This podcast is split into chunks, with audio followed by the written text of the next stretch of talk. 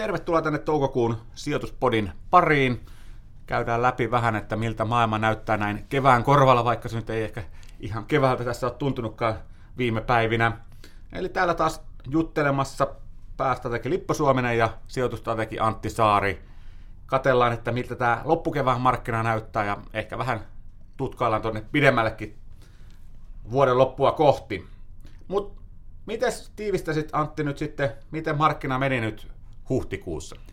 No aika mielenkiintoinen kuukausihan tässä on ollut, että tosiaan alkukuusta niin vähän hermoiltiin tota Ranskan pressavaaleja ja sitten kun se ekakierroksen tulos sieltä tuli, niin me saatiin itse asiassa aika kovaa tota, intoilua tuolla osakemarkkinoilla. Ranskan osakkeetkin avasi melkein 5 pinnaa plussalle sinä päivänä, mutta sitten samaan aikaan euro vahvistui aika paljon ja se on itse asiassa syönyt jonkun verran noita globaaleja osakemarkkinatuottoja tässä kuussa. Mutta yhtä kaikki niin ihan hyvä kuukausta on silti ollut sijoittaa, että siitä ei pääse mihinkään.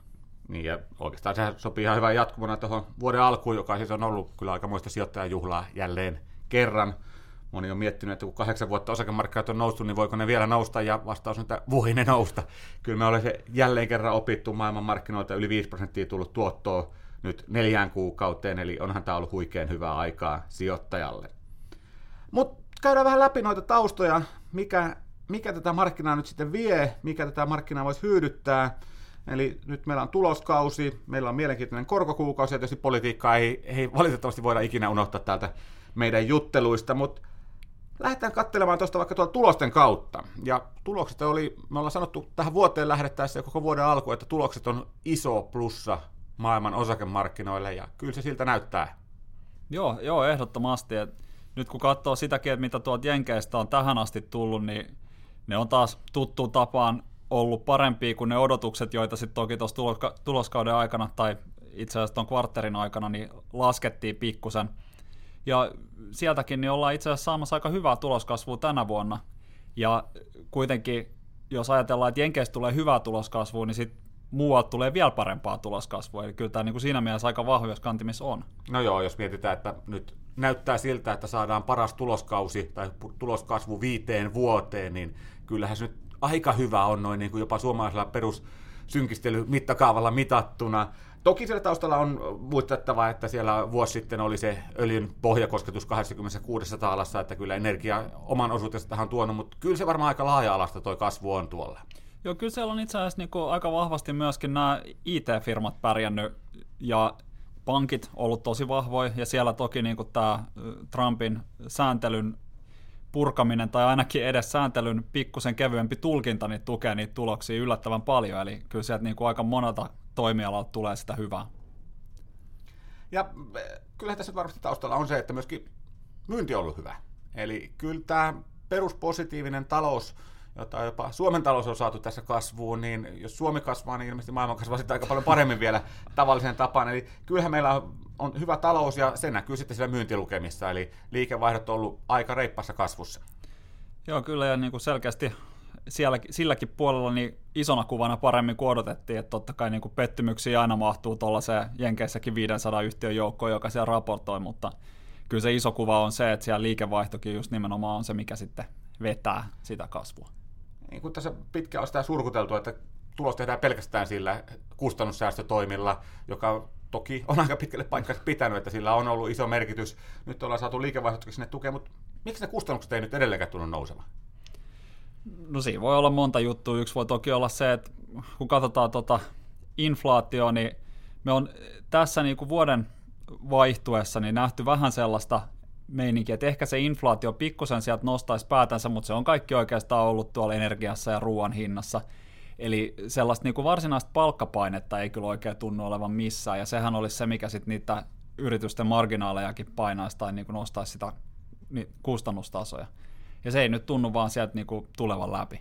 Ja kyllä mä oon tosiaan nähnyt jonkun isojen poikien tekevän hienoja malleja, joissa niin kuin näytetään, että, että yritysten kustannus, tai niin kuin, kustannus paineita, niin paras selittäjä se on edelleenkin ollut toi palkkapaineet, ja niitä ei tosiaan näy. Ja tämä on siinä mielessä mielenkiintoinen, että myönnetään, että itsekin tähän vuoteen lähtiessä niin iso, isoja riskejä, mitä mä mietin osakemarkkinoille, on se, että Yhdysvalloissa vihdoinkin tämä taloussykli olisi tulossa tiensä päähän. mietitään normaali taloussykliä, niin lähdetään liikkeelle silleen kivasti siinä ja kasvetaan aikamme ja sitten työllisyys saadaan hyvään kuosiin ja sitten kun työllisyys, niin kuin Yhdysvalloissa nyt on, täystyöllisyystilanne, niin silloin ne palkkojen pitäisi lähteä nousemaan. Ja kun palkat lähtee nousemaan, lähtee inflaatio nousemaan ja keskuspankki joutuu, pakotetaan tavallaan niin kuin nostamaan korkoa ja siitä sitten se taloussykli lopulta hyytyy. Näin mulle on opetettu kauppakorkeassa, näin sen pitäisi mennä, mutta eihän se ole näin mennyt. Mä pelkäsin, että tänä vuonna olisi niin kuin, että se olisi semmoinen riski tuonne osakemarkkinoille, joka tämän tulisi tappamaan tässä tämän nousun. Mutta niin kuin sanoit, palkkapaineita me ei ole nyt edelleenkään nähty. Sitä myöten inflaatiokuva on itse asiassa mennyt maltillisempaan suuntaan. Inflaatio on ollut alle sen, mitä ajateltiin tuossa. Ja lopputuloksena, miksi keskuspankit nyt lähtisivät kiristämään, jos ei kerta mitään tarvetta ole. Niinpä, ja mitä tämä sitten tarkoittaa sijoittajalle, osakkeet on edelleen erinomainen juttu siinä mielessä, että ne yhtiöt ei kärsi siitä kustannusten noususta, mutta kuitenkin liikevaihdot pääsee nousemaan. Joo, ja täällä tosiaan just aina pitää, pitää mennä näihin peruskoulu ABC-kirjoihin eh, miettimään, että mitä se matala korkotaso nyt sitten tarkoittaakaan sijoittajalle. No se tarkoittaa sitä, että talous voi paremmin, koska yritysten, yksityisihmisten on halvempi lainata rahaa, ne voi lainata sitä rahaa, tehdä investointeja, ostaa jotain kivaa, lähteä matkoille, whatever. Eli se tukee taloutta, ja sitten taas jos sijoittaja mietitään, niin se matalampi korkotasohan sitten ui montaa kautta tonne, tonne arvostukseen, sen tuo vaihtoehtoisen sijoitusten tuottoja alaspäin, se tukee yrityksiä. Eli kyllä jälleen kerran, jos palataan siihen, että korot, onko nyt ikuisesti sitten alhaalla vai pidempään kuin ajateltiin, niin kyllä se vaan siltä taas kerran näyttää. Ja voihan ne olla niin kuin ainakin pitkän aikaa alempana kuin ajateltiin, että vaikka ne nyt tästä sitten vähitellen alkaisikin nousta, niin ehkä ne ei nouse niin korkealle kuin mitä ollaan pelätty. Joo, eli tässä varmasti on niin kuin se perustekijä, jos mietitään huhtikuuta, niin meillä on se ihan hyvä talous, ei mitään häikäisevää, mutta tosi laaja-alasta talouskasvua maailmalla. Meillä on tuloskausi, joka on erittäin hyvä, ja samaan aikaan meillä on jälleen kerran se usko ja luottamus keskuspankkeihin tässä näin vakautunut, että ei ne keskuspankit tätä tule pilaamaan, niin onhan tämä aika lailla kiva ympäristö osakesijoittajalle ollut. Joo, ehdottomasti mulla on ainakin ollut ihan hauskaa. Joo, mutta mietitään nyt, kuka tämä nyt sitten voisi tulla pilaamaan. Ja meillähän on ollut aina tämä ystävämme Donald Trump, jota, jota on mietitty, että, että hän voisi tämän sotkea. Nyt katsotaan Trumpin ensimmäistä sata päivää, jotka just saadaan tässä kasaan paljon meteliä tyhjästä tai jotain sinne päin. Onko Trump nyt loppujen lopuksi enemmän uhka vai mahdollisuus markkinoille? Se on oikein hyvä kysymys. Ehkä se on vähän molempia. Ja varmaan niin kuin eniten siltä uhkapuolelta, ainakin mä itse uskon niin, että sieltä nähdään niin kuin enemmän tällaista meteliä ja sitä, että hän twiittaa jotain, että joo, että nyt vedetään nafta kumoa. Seuraavan päivän hän twiittaa, että ei, mutta en mä halukkaan vetää sitä kumoa, kun mä haluankin itse asiassa tehdä sopimuksen Meksikon ja Kanadan kanssa. Ja varmaan niin kuin tällaista samanlaista Twitter-diplomaattia tullaan näkemään jatkossakin, mikä on totta kai omiaan aiheuttamaan markkinoilla hermostuneisuutta, koska kukaan ei tiedä, mihin suuntaan ollaan menossa. Mutta sitten taas siellä niin kuin toisella puolella, niin ne, se politiikkahan periaatteessa, mitä hän haluaa ajaa, jos nyt unohdetaan tämä protektionismi-sekoilu, niin sehän on hirveän yritysmyönteistä ja hirveän talousmyönteistä. Toki haasteeksi tulee se, että mitä kaikkea hän pystyy saamaan läpi, mutta sitten kun ajattelee sitä, että republikaaneilla on nyt kuitenkin kongressissa sekä edustajahuoneella että senaatissa enemmistö ja vielä presidentin virkakin, niin kuvittelis ainakin tällä yksinkertaisena ihmisenä, että ne haluaisi niin jotain edes saada aikaa.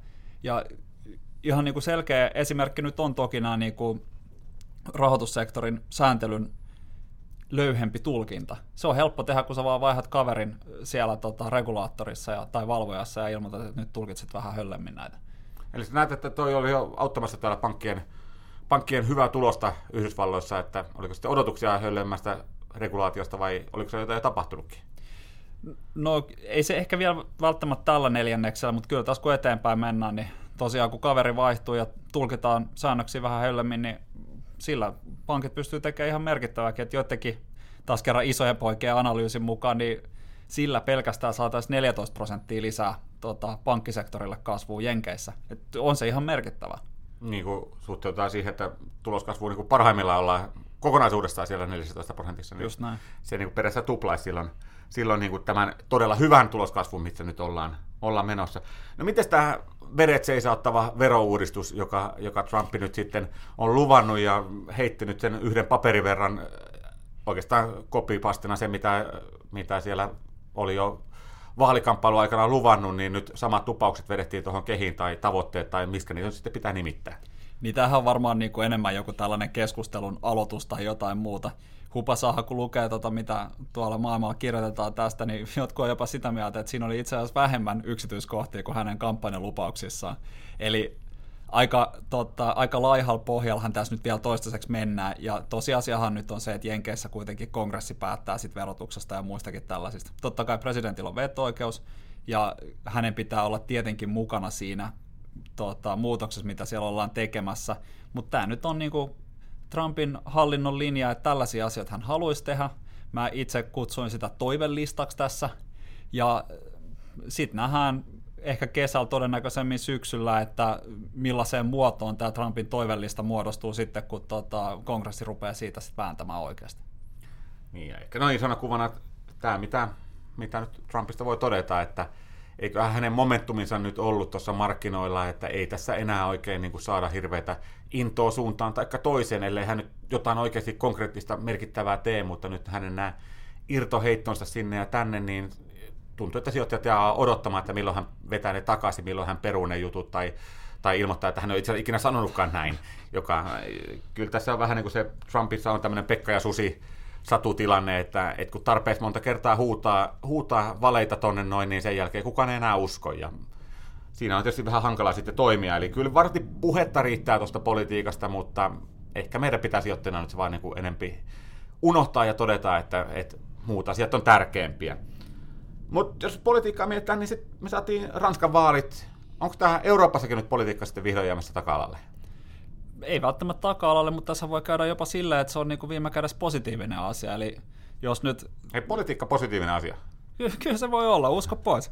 Eli jos nyt kuuntelijat varmaan arvaa sen, että tämä on ennen Ranskan vaalien toista kierrosta nauhoitettu, mutta jos nyt tosiaan käy niin, että Macron sen voittaa, ja ehkä Saksassakin saadaan hieman yhteistyöhalusempi, tai miksei Merkelkin, onhan hänkin aika yhteistyöhalunen ollut tämän Euroopan suhteen, niin kyllähän niin kuin meillä on ennemminkin sellainen tilanne, että nyt pystytään tekemään niin kuin yhdessä Euroopassa niin kuin isompia asioita. Että tämähän niin kuin Ranskan nykyinen hallinto on ollut hieman vastahankaan tässä, niin kuin ainakin Saksan suuntaan, ja jos nyt Ranskassa on sitten enemmän niin kuin myötämielinen tota, presidentti, niin se voi ihan varmasti helpottaa tätä EUn tekemistä.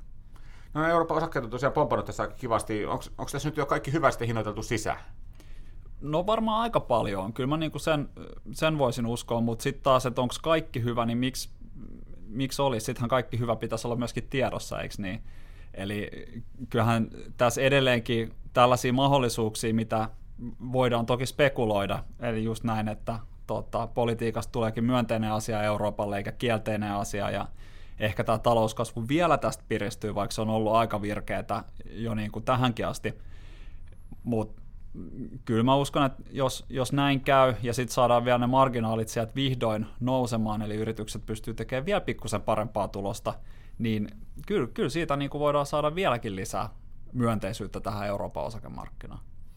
Joo, kyllähän se on näkynyt tosiaan, että Eurooppa pomppasi tosiaan tämä, että onko kaikki hinnassa, niin Eurooppa on halpa markkina verrattuna Yhdysvaltoihin esimerkiksi, että siitä päätellen ei ehkä ihan kaikkea vielä hintoihin, hintoihin leivottu, eli Eurooppa ehdottomasti suosikkimarkkinoita tässä tilanteessa ja kehittyvät markkinat, toinen kova sana tässä näin. Joo, siellä, sielläkin on niinku aika tota, hyviä, hyviä näkymiä ollut ja nehän, nehän tietysti hyötyy niinku kokonaisuutena tuosta Kiinan odotuksiakin vahvemmasta menosta itse asiassa tässä niin kuin ensimmäisellä neljänneksellä, ja näyttää nyt siltä, että se ainakin jonkun aikaa vielä tuossa jatkuu, ja samoin sitten tämä niin kuin raaka-aineiden hintojen pomppu tuolta vuoden takaisesta. Nyt pitää muistaa, että kun katsotaan yritysten tuloksia, niin niitä yleensä verrataan sinne vuoden takaiseen eikä niin kuin eiliseen päivään. Ja silloin niin raaka-aineiden hintojenkin osalta niin se vuoden takana on se oleellisempi vertailukohta. Ja siellä on niin kuin edelleenkin aika paljon hyvää tulossa sille puolelle. Eli kehittyvät markkinat, Eurooppa, osakkeet yleisesti ottaen.